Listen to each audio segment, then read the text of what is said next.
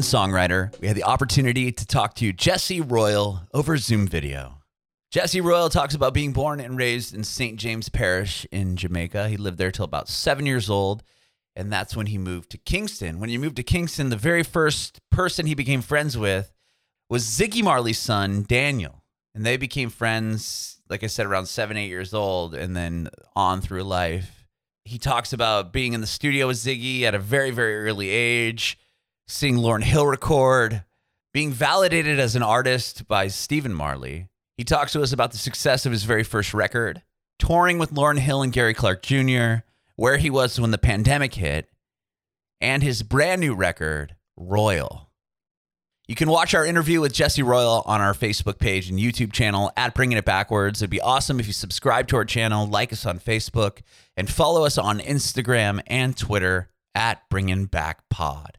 We'd appreciate your support if you follow and subscribe to our podcast wherever you listen to podcasts. We're bringing it backwards with Jesse Royal. Well, this podcast is all about you and your journey in music, and uh, we'll talk about your new record uh, as well, if that's cool. Yeah, definitely, man. Awesome. Is this um? We, do we smoke on this? Uh, if you want, I don't care. okay, my guy. right. Like I said, it's all about you. It's not about me. However you feel most comfortable, man. Defi- definitely feel most comfortable with a split between my lips. There you go. There you go. Awesome. Well, um, why don't you tell me were you were you born and raised in in Jamaica?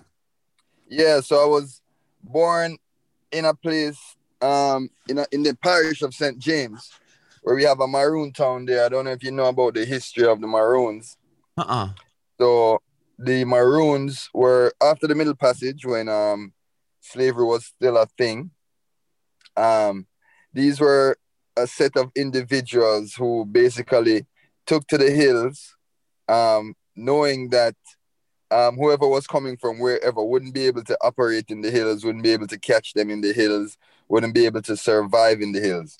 So they labeled us as Maroons, people who literally run away. They call them runaway slaves, but you know what I mean? Uh-huh. So that's my that's my history and I guess a big part of my rebellious nature. so is that did you grow up then in uh, St. James Parish? Yeah, grew up in St. James um, until I was about 7 or 8 years old. And then I moved to Kingston, which is the the, the capital of, of Jamaica, you know. Okay. Um, what took you guys to to to Kingston? Work, like your parents' job or something? Yeah, yeah. So my, my dad got a new job, right? And my dad had moved um to Kingston the, a year earlier. And um, my mom and my other brother, we packed up and went to Kingston. And then as as you know, the, the funny story about life, when we got to Kingston, they got divorced. Oh, so it was like, what what was the whole point? what was the point, guys? you know. But as you grow older, too, you, you you learn that you know I mean relationships are a very fickle thing, and people are people, you know. And when you're young, you only know them as parents, but then when you get older, you realize no, that's Heather and that's Leo, two separate individual people who have to find common ground. You know. Totally. Totally. Um, yeah. well, when did you get into music? Were you uh, into music when you were still in St. Par- or St. James Parish? Yeah, well, how I really got into music, my, my grandmother was the choir director for a Baptist church. Oh, so, cool. So when I was younger, um, I would, and my mom was actually on the choir. So I would go to choir practice and choir rehearsals on the Thursday. And I'd be super confident in the church on Sunday, you know what I mean? Because I knew all the songs word for word. And if I'm being honest, that was my first real reckoning in terms of a relationship with music. You know I mean? I remember just feeling a type of way. You know mm-hmm. I mean? I remember hearing certain notes and like goosebumps crawling over my skin, you know what I mean? And to this day, I still um I lost my mom three years ago, but there's times that I do lean on certain songs that she used to play, you know I mean, just to bring back the vibrations and you realize that there's a mastery in selflessness, you know. Mm-hmm. There's a mastery in selflessness, and I think that's why um, gospel music or that or, or praise music is so high because it's such a selfless thing. It's literally giving mm-hmm. to some other being. So where the root of that music is a complete different thing, you know.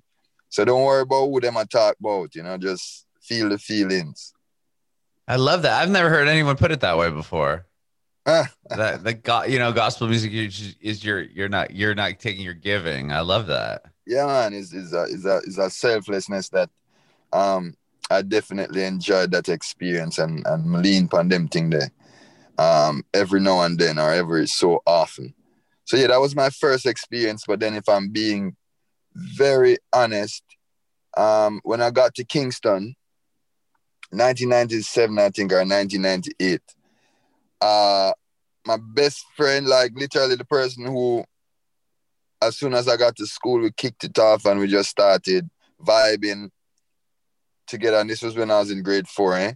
Um, Bambaataa Marley, who is also an incredible artist. He's Ziggy oh, wow. Marley's first, yeah, Ziggy Marley's son? first son. Yeah. yeah. Wow. Bambaataa was was incre- in, incredible. I mean, he's incredible as an artist now, but at that time, it was literally my only friend because I just moved to Kingston, eh? Uh-huh. So me and him connected and um I would go over to his house like daily and on the weekends and my mom would come to pick me up and his mom would be like, No, no, no, just leave him. He's good. He's good. Come back on Sunday. Oh, that's so, cool. so we, we we literally spent days upon days um together and that was a heavily influential um part of my life. You know I mean? Looking back now, I like to tell people that a lot of times we are the authors. Yes, we are the authors, but a lot of times we really are just witnessing our books. You know, we are reading as we go along and and the chapters reveal more, you know, and sometimes chapter seven validates chapter 2 mm-hmm. you know, mm-hmm. and you realize why the creator did put me together with Daniel, you know. Like I said to people, I was in Ziggy Marley and the Melody Makers rehearsals for hours. I was in the studio with Ziggy and, and Uncle Steve and, and Uncle Damien for hours. You know I mean? I remember seeing Lauryn Hill down by Hope Road when she was recording her. I mean, now that I've gotten older, I record that I realized that, oh snap, she was recording Miseducation.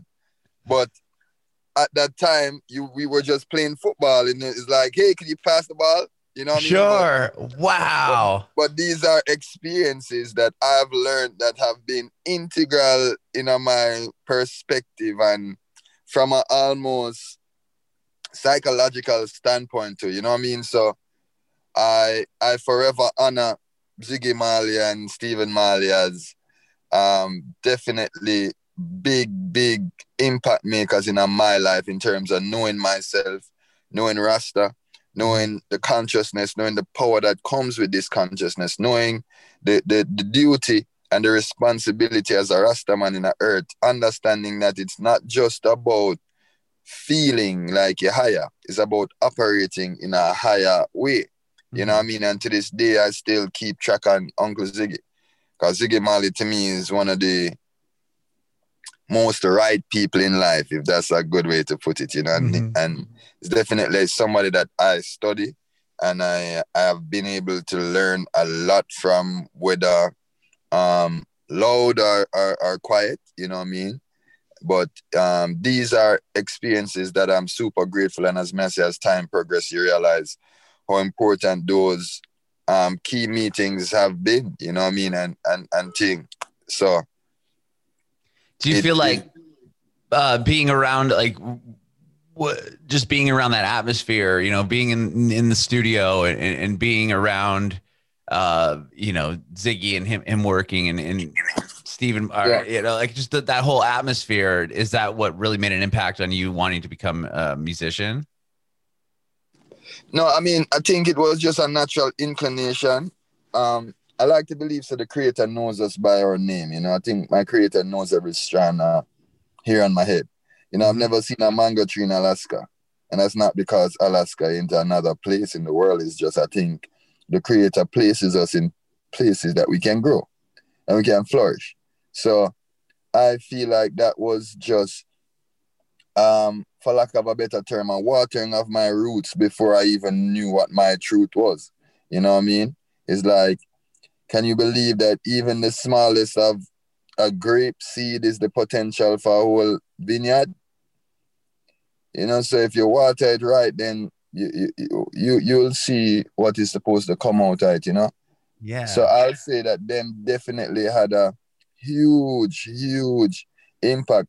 Funnily enough, Stephen, my uncle Steve is literally one of the people who said to me, Hey, listen, like when I was older now, it's like, listen now, your parents might be upset, your friends might be confused, you yourself might not know where you're going, but you have something, you're you're blessed in a way that other people pray for every single day. Use your blessing, use your resource, and know your cause and know your calling. And that was something that literally made me say, all right, you know, what, why am I even going to school? Stephen Marley just said, do it. right. I mean? yeah. And, and, and that was definitely a thing that I'll never forget. I think that was like 2009, you know? Mm-hmm. Because Daniel and I, we used to create music. We used to make music in the living room. We used to do our thing on reasons and build our little beats on Fruity Loop and and record ourselves, you know what I mean, 14, 15, 16, as well as one of my brothers, Kurt White, also. You know what I mean? We just used to vibe and make our idea of music and then they heard and they approved, you know what I mean? And that definitely helped to strengthen me in terms of courage and confidence to take on oh, the world. Sure. You know? Yeah, to be validated yeah. by somebody like that. to right. You, like, you know yeah. what I mean? Who is the literally the highest. You know what I mean? To me, Sure. Stephen Marley is probably the greatest um reggae producer uh, of all time, you know what I mean? Um, and that's my opinion, but hey, you can't take it from me. I was gonna say a lot. I don't think you're the only one that has that opinion. Right. wow. Okay, so you're starting to you know produce and, and make music 15, 16 years old. When did um you start to pursue it as you know like a solo project? Were you in bands and stuff after No, well- that or No, well, as I said, like after those conversations, you know I mean, there was a little grooming process happening and you know, I came back to Jamaica because this was actually in Miami. So I was in Miami for like six months. oh, you know, and then we I came back to Jamaica and actually reconnected with an old friend of mine um, called Remus. Remus is um, Fatis Burrell's son. Now, Fatis Burrell, for anybody who knows reggae, Fatis Burrell is Exterminator Records. So Fatis Burrell gave you Sizzla Kalonji, he gave you Luciano, he gave you Pinchers, he um, has produced some incredible Beres Hammonds and, and many other um, songs in the conscious world. is definitely a stalwart where that is concerned. So he connected one day, you know, I mean, he heard me in the studio and he connected and he was like, yo, I really think um, you got something, man. And he had been turned off from music for a while, you know, so he had kind of stopped, you know, I mean, being so active in the music scene. And I was able to reignite a fire in him, you know I mean? And he literally, he passed a year after that, right? Oh, wow. So I literally got the opportunity to make him fall back in love with music before he passed and um, got him active again because he done great things, but you know how music is. So sometimes people really get turned off from the biz.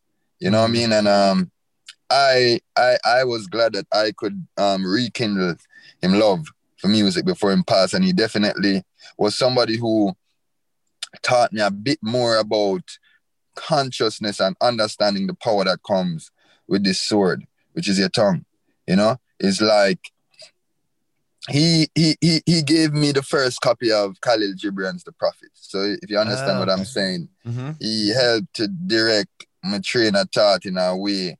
Yo, we used to sit down and listen to records and records. You know what I mean? Like Sly and the Family Stone. You know what I mean? Like we ain't talking about no early stuff. You know what I mean? So that was a big, big, big, big part of my journey too.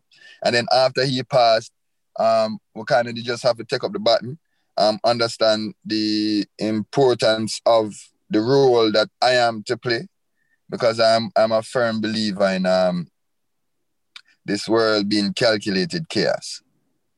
So it may seem as if I am striving and I'm trying and I'm did it, but I am what I'm supposed to be.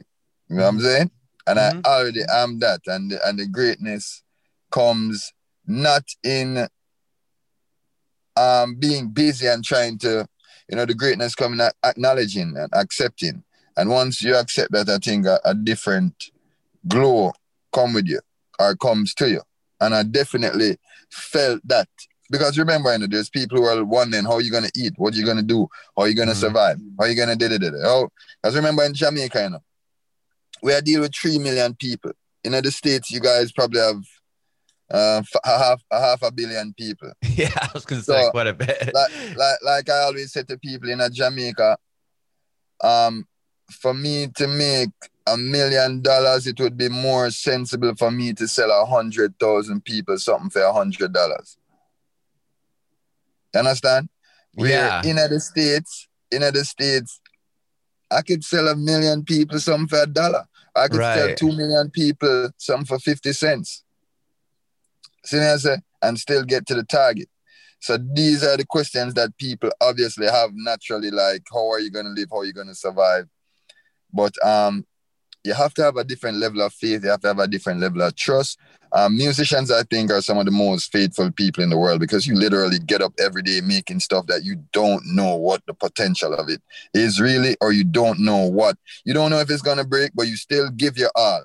You know, yeah, you don't know if there's gonna be a payoff for it. Yeah, you have no idea, but you still give it your all. You write with your all. You sing with your all. You sing notes that people don't even hear sometimes. You know what I mean? You you you you do things that nobody even notices, but it makes you feel fulfilled.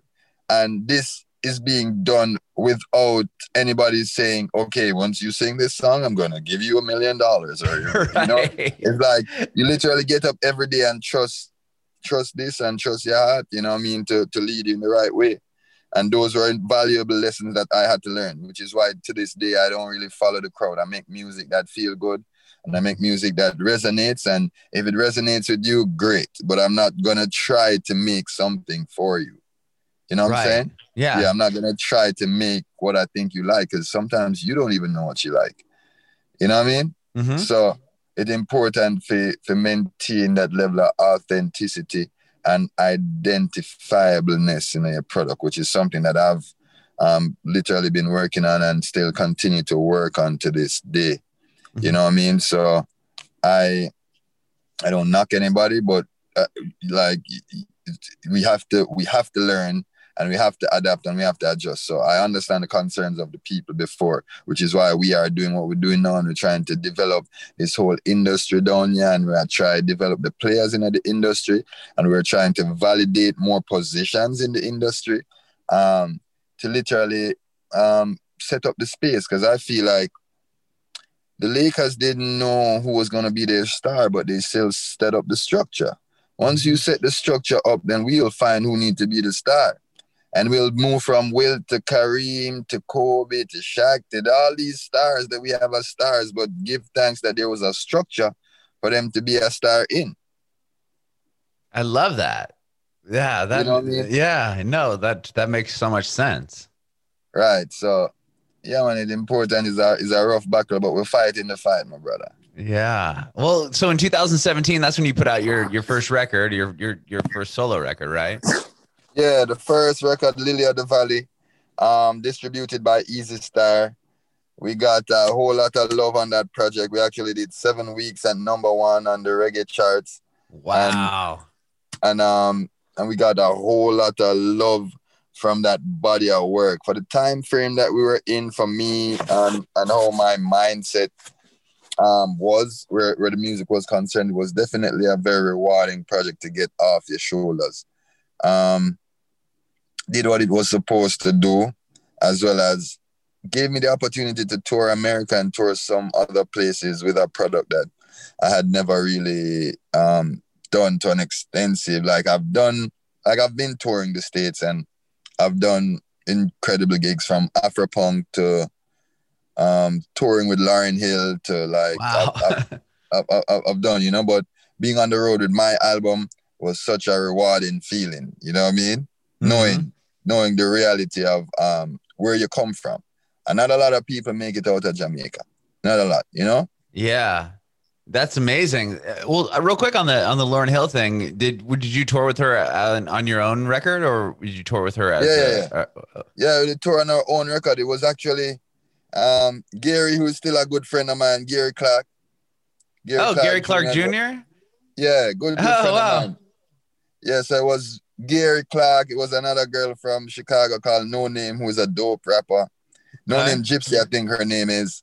Um, Talib was on for a couple of shows, Talib Kweli. Yeah. And um, yeah, I think I think that was the I think that was the rundown. But yeah, it was definitely it was definitely dope for me because there was nobody there who really came to see reggae. So Mm-hmm. converting those people every night was such a joy for me. You know what I mean? And it definitely helped me um prove myself to myself. Like it's easy to sing to the choir. That's easy. You know Sure. I mean? No, no, no singing for people who have no idea. Some people don't even know that Jamaica exists. You know what I mean?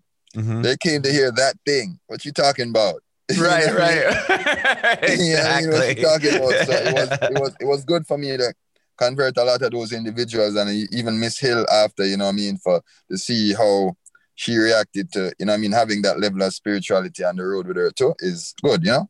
Mm-hmm. I was gonna ask you if she rem- she probably remembered you as a kid, right? And then you're like, hey, No, uh, remember I, no, when you to were be in the studio? I hey, I was the kid kicking a I would soccer be, ball. I would be lying. I would be lying if I said she remembered me as a kid because Okay. there was so much happening, you know what I mean? And I mean, I can only imagine as an artist, like she's focused on what she was doing. So unless I said, which I didn't say, unless I said to her, yo, da da da da da da da. You know right. what I mean? Then she would not know. I mean, she probably figures because she, I think she knows the relationship between me and the Marley family. So it's like uh, she, she, probably didn't know. But I mean, at the end of the day, I mean, she's Lauryn Hill. She got so much on her mind for me to be like, "Hey, hey, Miss Hill, do you remember like ten years ago?" No. Yeah, but you know, a little bit of cool little. She would have probably got a kick out of that. I'm sure. Like, oh wow, Yeah. like you went from you know kicking the soccer ball around the studio to now you're opening up for me on this major tour. Yeah, yeah, but you know, y'all to catch me still on the right day. You know, you catch her on the right day. That's uh, that's funny. Um, okay, so you said that you obviously got a lot of love for that 2017 record. Um, Mm-hmm. Spent a lot of time at number one, and um, so where does this new record come in in the timeline? As far as like, where were you? Were you working on this album when like the coronavirus hit? Like, where were you at? Were you on the road when that happened? All right, so we had just finished a tour in Europe. We had just finished like four weeks in Europe and um, got back to Jamaica. Then we headed out to LA. Um, we, we were in Fairfax doing some recording and just linking up with some people and um, just getting some music flowing. A couple of the songs started coming to light, you know what I mean? A couple of ideas that we were confident in. And then um, well, I was supposed to, yeah, I had a tour. I had a tour lined up. We had a two month tour lined up. And like everybody else, you were holding on tight. I was like, those deposits are not going back, you know. but but um, it ended up being what it was, you know what I mean? And we had to send back everything, and we canceled um two tours actually. oh And- gosh. Yeah, we canceled two tours, and we had to end up pushing back the whole release of the album because I mean it was a very unsure time. You know what I mean? Like nobody knew like what was the next how do you make the next move? How do you promote in this time? How do you operate in this time? How do you know what I mean? And um that was definitely something that was kind of troubling to me. But then as as time progressed, you realize that every, uh, every like I like to say that the creator's timing is perfect. You know what I mean? Like if you know, I think we would have put more than 24 hours in a day. You know, I think we wouldn't we wouldn't have gotten the sunset and the sunrise as right as him. You know, so per, his timing is always perfect. So even with this project, I, I, I like to say, okay, my my my timing that I was working with um, seems to be a bit off, but the creator's timing is never off. You know what I mean? So if I trust that, then it will be what it's supposed to be, and this is exactly what's happening. You know what I mean? A couple other songs came during that time period that I don't know if I was not touring, I would have been able to connect with some of these individuals. And um, there was a lot of Zoom calls, and there was a lot of phone calls, and FaceTime calls, and FaceTime writing sessions, and FaceTime mixing sessions. And um, yeah, we had to adjust, but I, I, I feel like that's that's that's a part of being human, you know. Mm-hmm. A part of being human is is is the ability to adjust, you know, and, and and manipulate circumstances versus being manipulated by circumstances. You know what I mean? And mm-hmm. I I I we, we we went head on, you know what I mean, give thanks to Easy Star, you know what I mean, a, a great set of individuals, super transparent, who um have a dope relationship with business wise and off the track, you know what I mean? And um we came together and we were like, yo, let's let's fire this shot. You know I mean? We started hearing the songs and the feedback that we were getting from people were like, okay, well, um, y'all really like these songs. You know what I mean? So we made the decision to go ahead and fire. And hey, look what's happening. The world is opening. Mm-hmm. And that's why I mean I say, you know, the the, the, the creator's timing is, is always perfect, you know. Like um even the wisest of men is still a fool in our creator's eyes, you know. I don't know if we would uh, understand why you need a gallbladder. You know what I mean? Like, I don't think we, we, we would ever think about fingernails. You know what I'm saying? Sure. And, sure. and these are the same. Of course, we would have been like, yes, we need a heart to pump the blood. We need a da da da da. But then there's some little fine details, you know, like the yellows are so yellow out there in the world. You know, the greens are so green. The blues are so blue. You know what I mean? And even us as human beings, our, our idea of comfort has literally just been trying to mimic what the world has already offered. Mm-hmm. You know, you study the plane and you get a bird. You know, you study you study the tree and you get a roof. You know, you, you st- so it's like it's like you know I mean. I still try to maintain that oneness and understand that everything is already here. Uh, and if you look close enough, you'll see, and if you listen deep enough, you'll hear. I love your outlook, man. It's so be- like just like eh, yeah, I I mean just so it's so positive. Just thinking like, yeah, you know, this this is how it's supposed to be. So we're just going to strap in and and and the fact that you saw this whole, you know, pandemic and you're like, "Well, I wouldn't have maybe got a couple more of these songs that made the record yeah. if it wasn't for this." Yeah it's like it's like you know you, sometimes we have this habit of when things are good is god and when things are bad is evil. Mm-hmm. you know but we have to kind of break because listen and i'm going to tell you a secret. All these things are just words. Okay my friend? So if you if you spell good and you take out one of those o's you got god. And if you add a d to evil you got the devil. So they're, they're all they're all just words okay? Yeah but um we, we like the, the, who makes the beautiful snowflakes fall still made that volcano. You know what I'm saying? yeah. It's not That's it's not, a great point. Yeah, it's not like okay, yeah, yeah. The good things that no, it's like everything good, everything have its purpose. I mean, for us, you know, I mean, it may be inconvenient at times, but we are still only a part of a bigger system. The the universe is a big system. I mean, it isn't our system. We are a part of this system you know. So yeah, with all of that, we did get to get the album ready and ready for fire. And to be honest, the Corona did make we do a lot more inward, um, like a lot more retrospection. Like a lot of these songs have me talking to myself in a weird way. Mm-hmm. And being honest with myself, like there's a song on this project called When Daddy's Not Home. And that was a very honest song to me, probably one of the most honest songs I've written. A lot of musicians and artists and a lot of people sometimes um so they know they know Jesse Royal, you know, and Jesse Royal, but then I have daughters who only know daddy. Mm-hmm. You know, and when and when you go tour, they aren't saying, Oh, daddy's out there making sure we've got food on the table. They're just like, No, daddy's not home. He's not home, right. Daddy's just not home. And and we have to respect their perspective and to validate their conversations by entertaining their ideas and sifting through it. You know, and that was something that I had to do. And then I learned that I had to explain. Like I can't just expect her to understand. Like I have to explain that um, I'm doing life without a trial. That's the cost of being inspired. Followed the smoke and got fired because my dreams wouldn't accept denial. You know, pouring my thoughts into your heart. I wish I could get back the time we lost. I'd pay the price no matter the cost. You will never know the half. When me and a beside of you, may I risk my life for you. You know what I mean? So it's like literally just trying to explain so that he also can see where daddy's coming from and the day will come where they too will have a family and they'll understand okay yo daddy really had to sacrifice you know what i mean to um provide us with a certain mm-hmm. life you know i love that yeah oh my gosh yeah. well um so the the record is coming out what next month yeah the record is gonna be out june 11th Okay. I'm super excited, super excited for really um just share this body of work um with the world. You know, I mean, we've we've taken a lot of time to refine the thing them and there's songs that are different, you know what I mean? There's songs where I'm talking about Romeo and Juliet.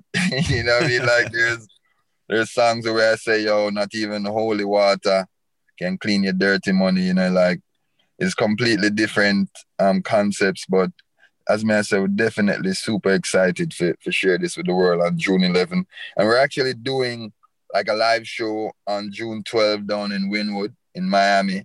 You know oh, what I mean? Wow. And uh, and uh provide like to an actual audience. yeah, to actual audience. The funny thing is like we dropped some early bird tickets um like a couple days ago and all of those are gone now. So we're, wow. we're like in we're like trying to figure out how do we like readjust, you know, because I really want to share it with people, you know, and I, I, want, I want people to be able to feel it from my perspective and see through my lens and hear it through my voice, not just over them platform, you know. Mm-hmm.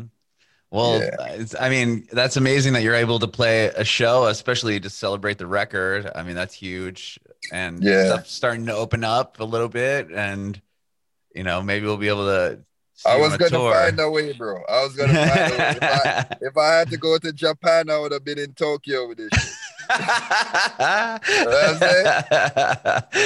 love bro. it. I love it. Well, thank you so much, Jesse, for doing this, man. I really appreciate it. Thank you so much for having me.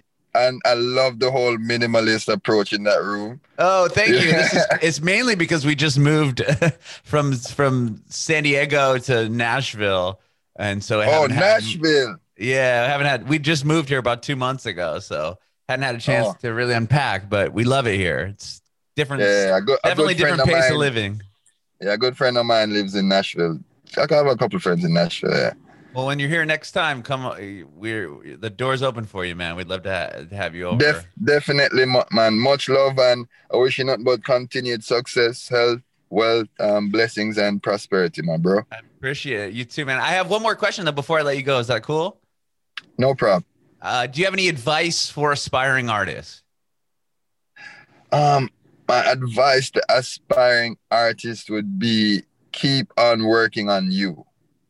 You know I mean? There's all these people in the world, but there'll never be another you. And I think when you understand that, you you you embrace a different light and and you have a different glow that I don't care how long it takes, but they're gonna find you and they're gonna see it and they're gonna recognize it because I've never seen this before. So I like to tell people, say, yo, just maintain your authenticity because there is something special about you that nobody else has. Even if it's the whistle. Know I'm saying? Like sometimes we look for the greatest things, but let's maintain your authenticity know what works for you and work on that. You know what I mean? Know what works for you and work and work on that. And then work on the things that you know you're weak into. Work on those things is like, you know what I mean? I mean, there's a man like Shaquille O'Neal who just couldn't do anything. He just can't shoot free throws. I understand that.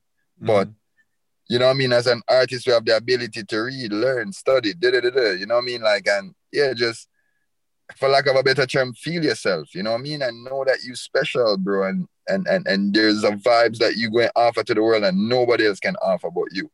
You know what I mean? So that would be my only advice that just maintain your authenticity and and maintain the mindset of that there's something special in you. You know what I mean? And just keep watering your roots, yo.